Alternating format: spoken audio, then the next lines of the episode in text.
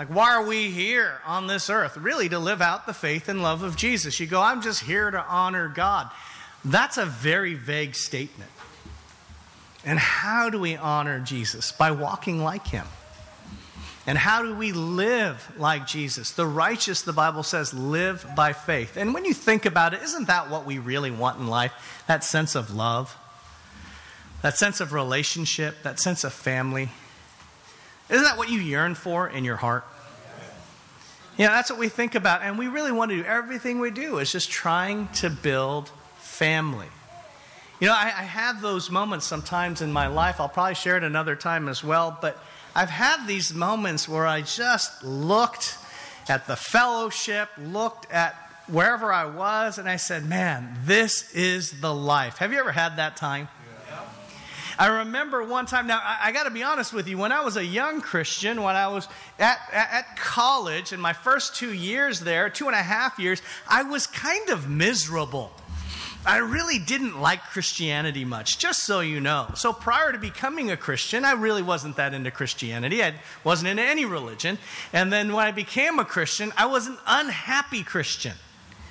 Aren't I really inspiring you right now?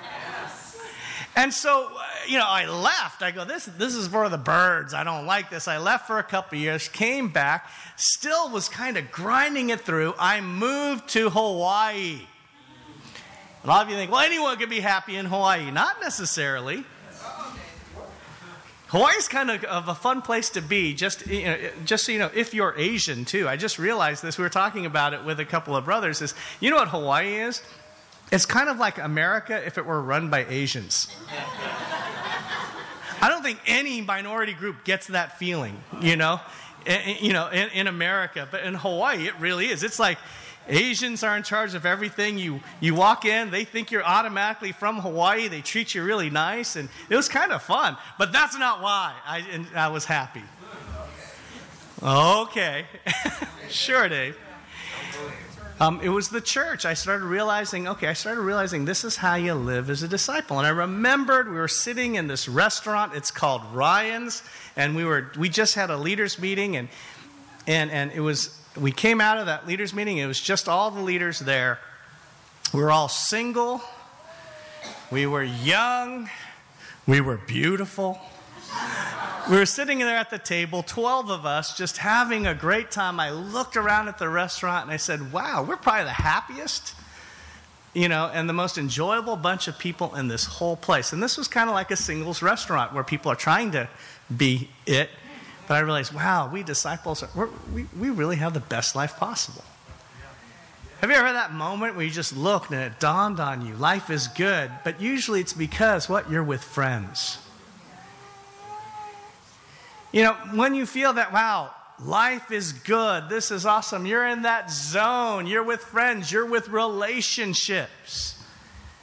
Sometimes when I'm with my kids, and you know, there are certain ages where all you just feel is kind of numb and tired, and you're going, no, no, stop, uh, uh, uh. you're not really talking, you're just grunting and barking out orders.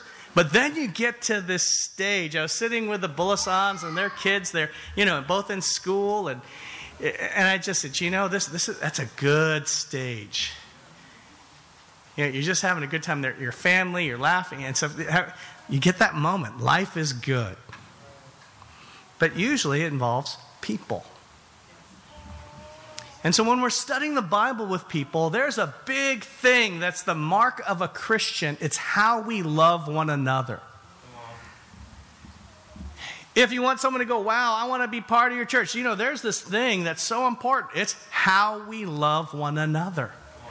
Jesus says in John chapter 13, we're not turning there because we covered it last week. We're covering the second half of this. Jesus says, A new command I give you love one another as I have loved you, so you must love one another. By this, all men will know that you're my disciples if you love one another. You see, that turns religion on its head in modern America. People don't talk about, hey, you know what's a mark of a Christian?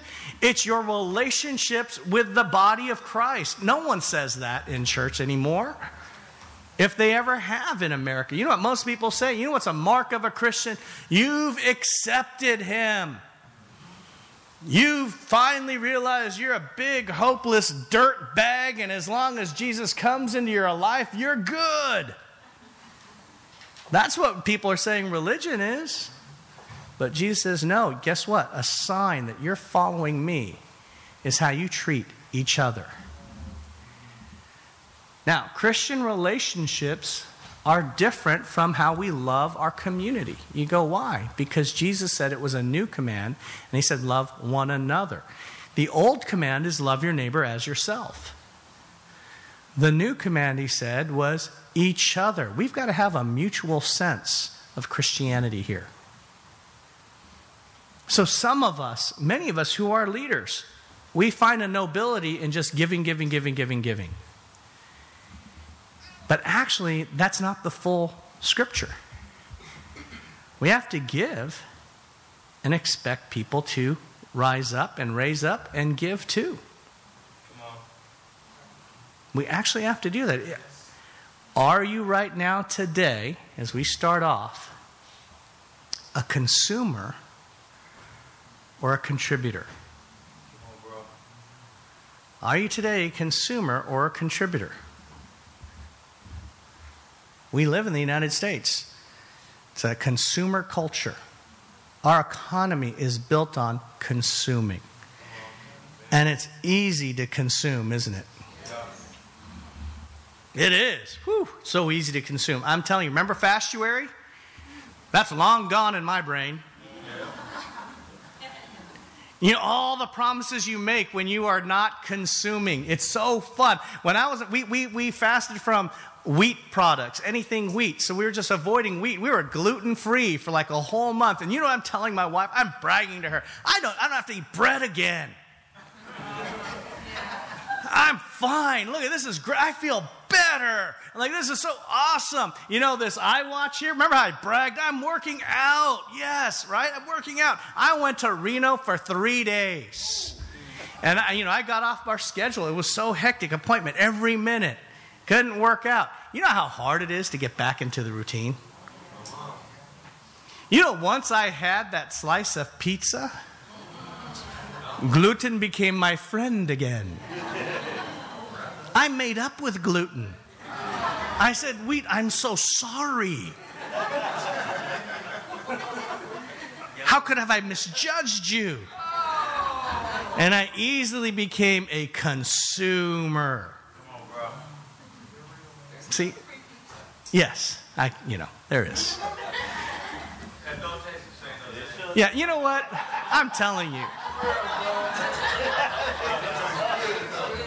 We're a, see a fellowship of friends, right? Kelly encourages me. You can still get rid of that gluten.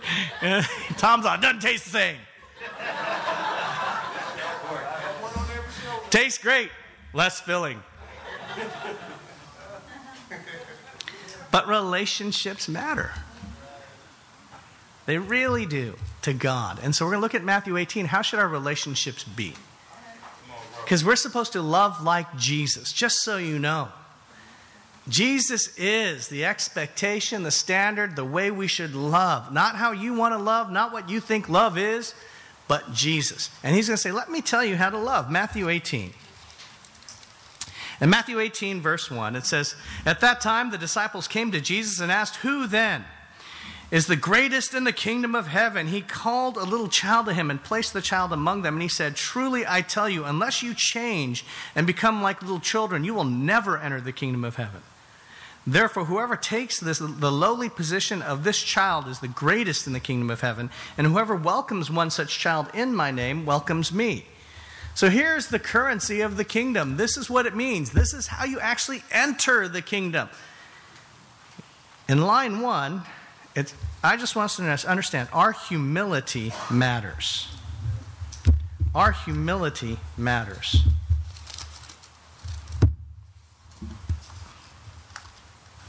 Give me one second, folks. I literally left my notes up back there on the table. Give me one second.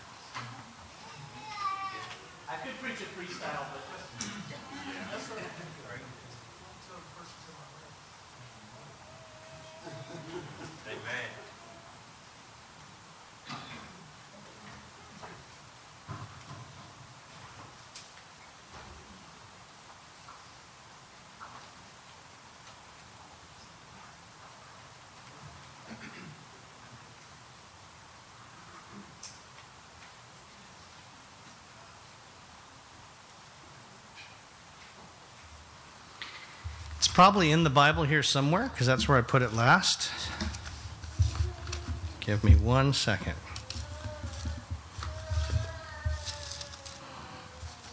You know, I was watching Phantom of the Opera. We went there, we paid good money. I didn't know this. One of the big parts of the Phantom of the Opera is this chandelier comes down. Right? Have you ever watched that musical? Didn't work. Paid good money to see it not work. You paid good money to just watch me fumble around to find this uh, notes. Let's just keep on. Our humility matters in finding the kingdom of heaven. You know, it's super important for us to understand that because as you're looking at being a Christian, it's all about being humble.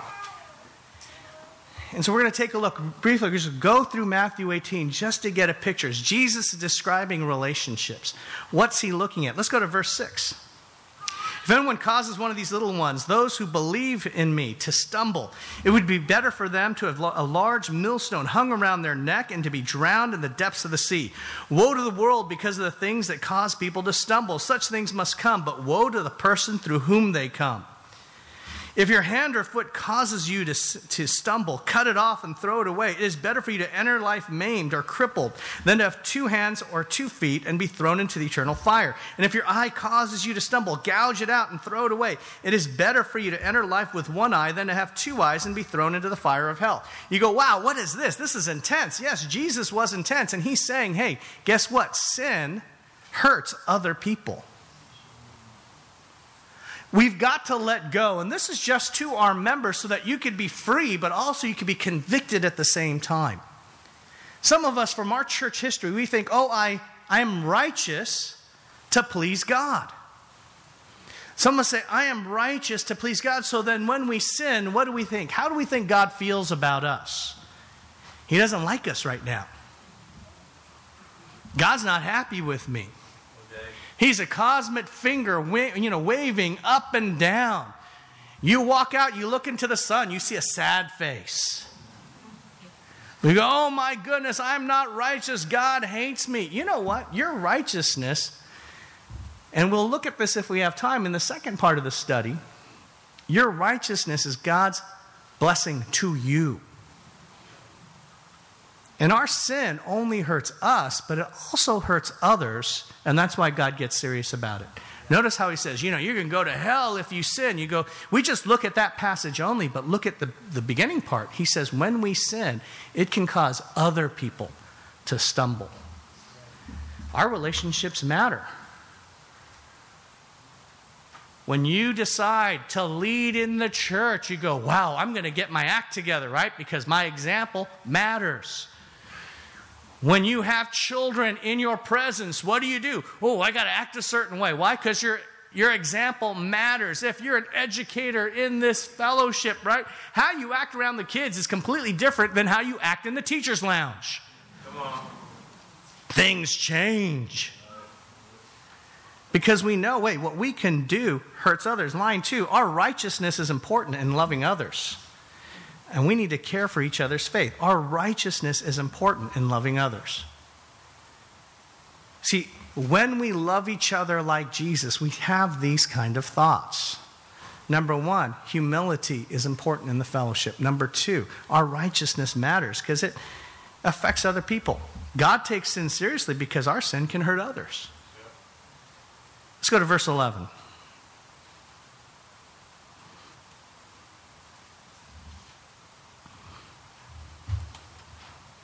In verse 11, it says, um, well, actually, go to verse 12. What do you think? If a man owns a hundred sheep and one of them wanders away, will he not leave the 99 on the hills and go, go to look for the one that wanders off? And if he finds it, truly, I tell you, he is happier than one, that one sheep uh, he's happy about that one sheep than about the 99 that did not wander. In the same way, your Father in heaven is not willing that any of these little ones should perish. Line three is this you know, when you lose one, God says if you just lose one, you got to just really go after that one. That's how our relationship should be. Every person matters.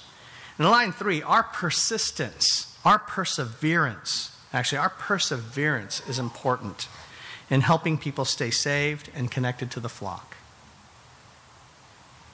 You know, in this church, if you start struggling spiritually, I hope you expect to be a little stalked. Now, when you are doing poorly spiritually, you just go, hey, how come no one's calling me? Oh my gosh, everyone's so fake, they don't call me. And then they call you, and if you're not doing well, oh my gosh, these people are in my business, they're so nosy, I can't believe it. And so the the the the chaser after the person who wants to call you will look at that phone and debate. Should I call? Or is that, you know, because they, you know, that'll help them? Or are they going to think I'm some nasty stalker? They debate. But you know what? We've got to err. The Bible doesn't matter how the sheep responds. We got to people who be people who go after people. We got to persevere with each other. That's what our relationship should be like. Not because there's going to be a statistical accountability for how much you did what, but literally in my heart, do I believe one child gone matters? I don't care how many kids you have. You don't go, well, I have six kids, so if I lose one, it's okay. We don't, we're not wired that way. You know, when you have lots of siblings, you don't go, well, we could give or take one of them. You know, our family will be fine. You don't think that way. When your family, one goes, everyone cares. Everyone cares. And that's what it says. We, our perseverance is so important with each other. Let's go to verse 15. If your brother or sister sins, go and point out their fault just between the two of you. If they listen to you, you have won them over. But if they will not listen, take one or two others along so that every matter may be established by the testimony of two or three witnesses. If they still refuse um, to listen, tell it to the church. And if they refuse to listen even to the church, treat them as you would a pagan or a tax collector. Truly, I tell you, whatever you bind on earth will be bound in heaven, whatever you loose on earth will be loosed in heaven. You go, wow, what's going on here?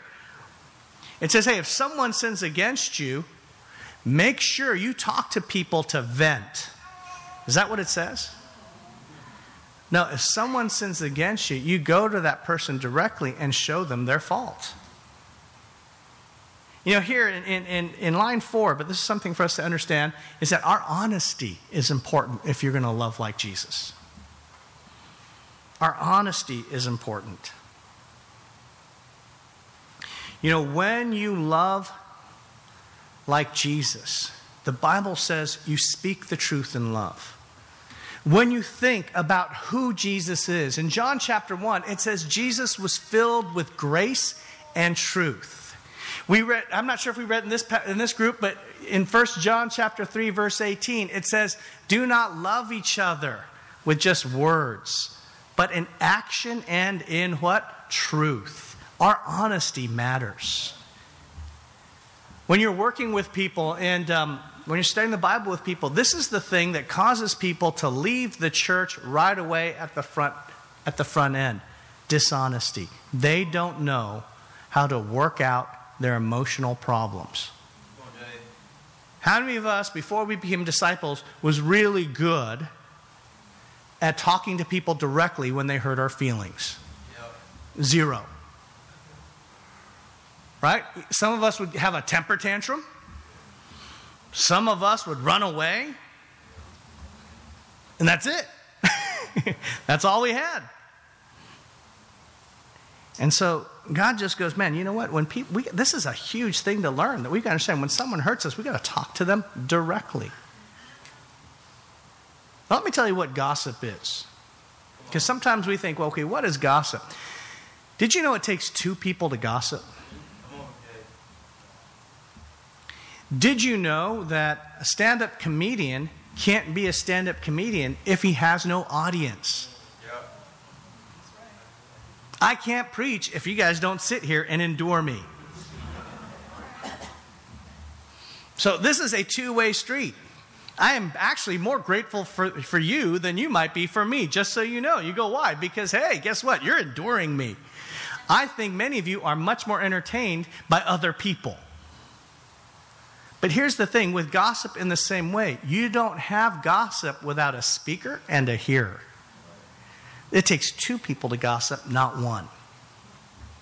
And so, just so you know, when we're studying the Bible with people, even in this fellowship, and if you're visiting with us, you go, What kind of church is, is this? We don't believe in gossip. I'm telling you, in many congregations on this planet, gossip is the trade of the fellowship. I grew up in a Korean church, and I don't know how it is in black, white, Asian, uh, what other Asian churches or whatnot, or Latino churches. I'm not sure because I don't, I haven't gone right. But in Korean churches, that Korean churches split more like more than cells do in your body. You know why? Because of gossip. Gossip, gossip, gossip. You go, what if someone tells me something, they're having a hard time with somebody and all that? How do I handle that? How do I be loving? How do, be, how do I be a great ear? You're not there to just be an ear, you're there to be a peacemaker. So if someone talks to you and you hear them, what's the difference between gossip and not gossip? You become an agent of unity. You go, well, how do I do that? It's not enough to just go, well, talk to that other person. Now, I'll be honest with you. I get why we need to talk openly with others and about our feelings, what we've gone through. I get that because sometimes we do it to protect the other person. Have you ever been so mad that you knew if you opened your mouth, you would say terrible things that you couldn't take back? Has that ever happened to you? So you go, you know, I want to make sure. Have, have, you ever known that you were mad and you were saying, you know, I'm mad, but it could be me too? So if I just jump on that person, it, it's not even going to be helpful to anyone. Have you ever had that feeling, right? So we know that we got to work things out sometimes. Okay? But the listener has to go, now I've heard these things. I've been tainted. I have now had your perspective, not just my own. So that listener just doesn't go, okay, go talk to the other person because when you've gossiped and you go talk to another person, that person again, the, the person you were mad at, you're not going to say everything exactly. I've seen it happen. That brother, he was such a mess. You know, he's, he's, he's crazy. He's dumb. I can't believe it. And then you, then you go talk to him and you go, you know what you said? You said a few things that kind of, um, yeah, I know your heart was good, and you know, and and the brother goes, "Oh, okay, great, thank you." And and that person is going, "Oh, see, he didn't even get it." Walks away all angry. Right. So what happens? What do we do? If you've listened, you're involved with both parties now. That's it. All you do is say, hey, I want you to talk to this person directly, and I'm going to follow up with both you and the person you've talked about. That's it. Very simple. You're not working with one person anymore, you're now working with two. Is that clear? Simple. Bring both parties together or talk to both parties just to make sure everything's smoothed out. You know, I'm mature. I'm not going to take any one side. It doesn't matter how mature you are. It just, it's just make sure everything's worked out. I'm mature, they're mature, it should work out. Don't gossip. What is gossip in our congregation? Any hidden negative communication. Come on, bro. If it's hidden, it's gossip. Are you with me on that? Yeah, Are you going off script? No, this is literally in our studies.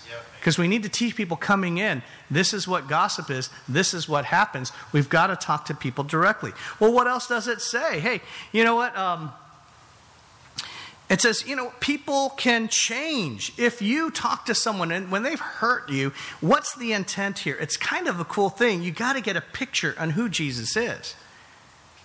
It says here in verse 15 if your brother or sister sins, go and point out their fault just between the two of you.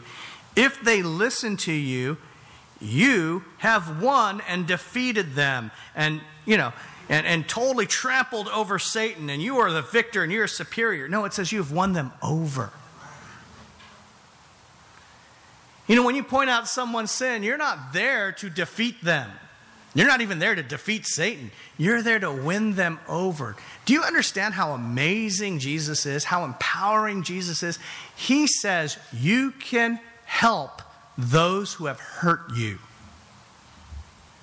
You could transform those who have terrorized you. You can love those who have really, really harmed you and help them be different. That's intense. That's a lot of power.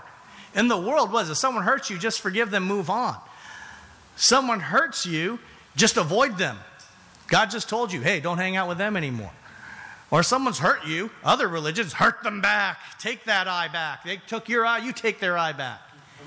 Jesus says, no, you can actually win over those who sin. Isn't that cool? Amen. Don't you want to be like Jesus? Let's go to verse 18.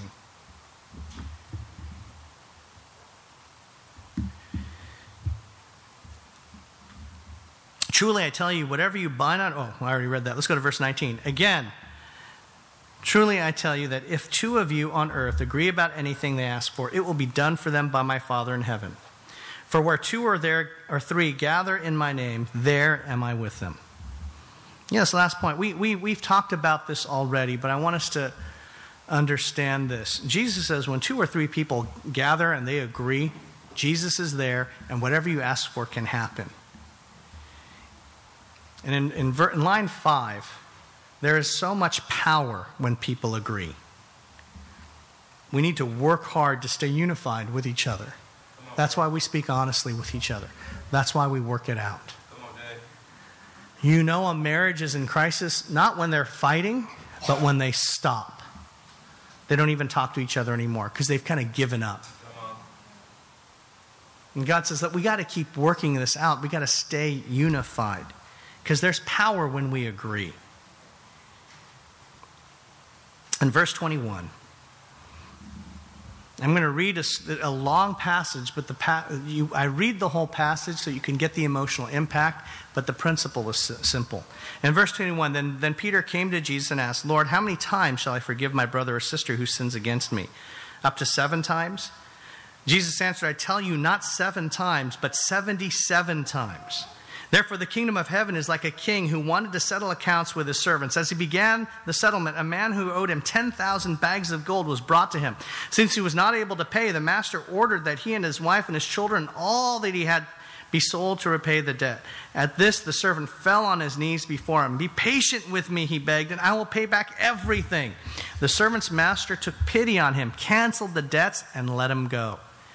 But when that servant went out, he found one of his fellow servants who owed him a hundred silver coins. He grabbed him and began to choke him. Pay back what you owe me, he demanded.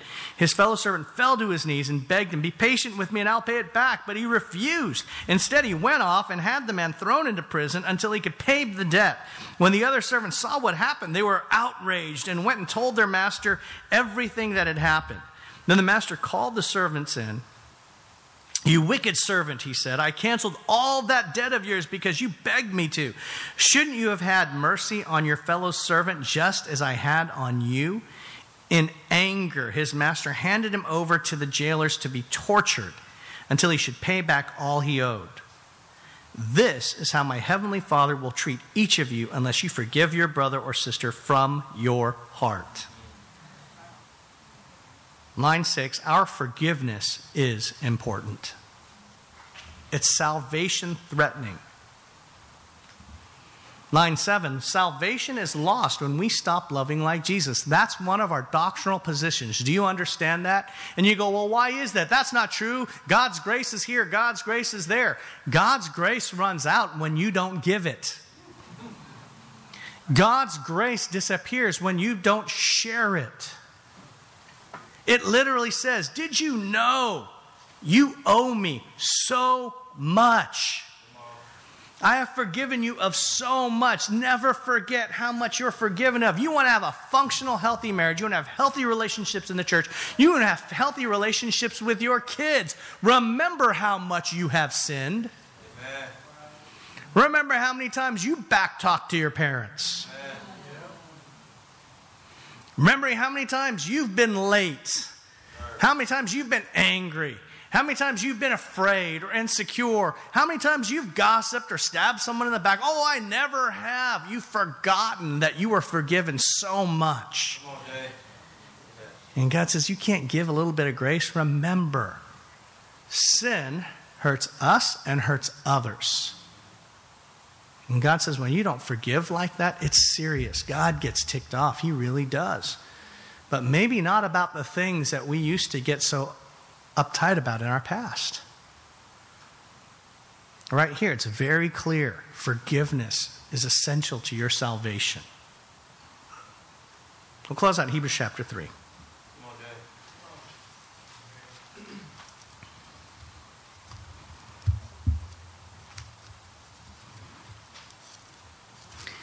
Now, believe it or not, we're supposed to do these studies with people, and you're like, wow, okay. Dave, when you do these studies, they kind of do 30 minutes a page. Um, this is like one page in your book, okay? I'm preaching this, so, and when you're talking to a large crowd, you've got to kind of come up with a lot of illustrations and energy, so it takes longer to preach this. Uh, Dale and Jerry have sat with me and doing these studies. When you're just talking with someone one on one, it goes by really fast. So this actually would preach in about 10 minutes, 15 minutes, just so you know. Teach. But when you're preaching, it's a little different, just so you know as a side. Okay? You don't have to stretch it out like I am. In Hebrews chapter 3.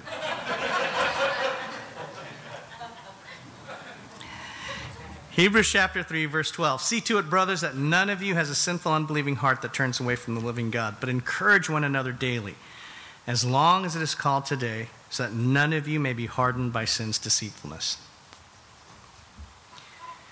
Very simple thought here in verse 8 love each other daily. That's it. Love each other daily. This is how Jesus calls us to love one another. I tell you, in our fellowship, we have faded from this. Trust me, I'm aware. We have decided it's okay to not need each other. As a matter of fact, it's a sign of spiritual maturity.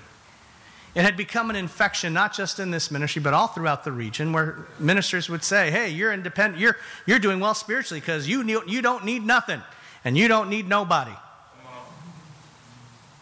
And here's the thing we went through that journey in the world. When we came to God, we had already decided, oh, wow, I don't need anybody. I don't need anybody. And when we got when we became disciples and our hearts got soft, we go, wow, I need people. I want to welcome people into my life. And we were really devoted to that. But then we got hurt once, hurt twice, hurt three times. Maybe we went through this whole passage in Matthew 18, maybe Matthew 18 was meant to warn us. Maybe someone sinned against us and we didn't show them their fault. Over time, we stopped forgiving. And our hearts got hardened by sin's deceitfulness. We always think the daily contact is to keep us from hardening our hearts to some sort of sin we struggle with. Sometimes the daily contact is to keep our hearts from hardening towards each other. That you stay in contact, because I, I, tell you, I just want you to understand. For some of you, may, you may have forgotten this, but I'm going to tell you, or some of you have never discovered it. There are people in this room, and there's not a lot of people in this room you don't know everyone here. Look around and, and, look. Do you know every name that you see?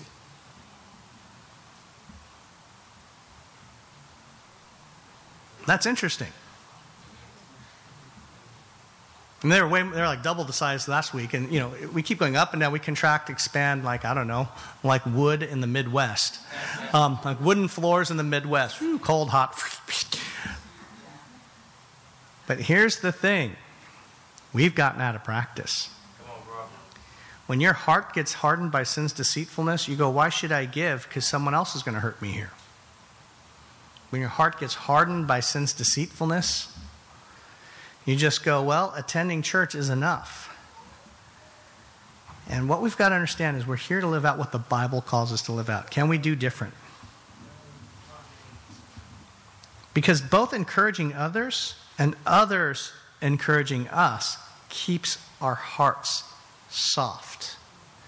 You looked around in this room and you said you don't know the name of everybody here.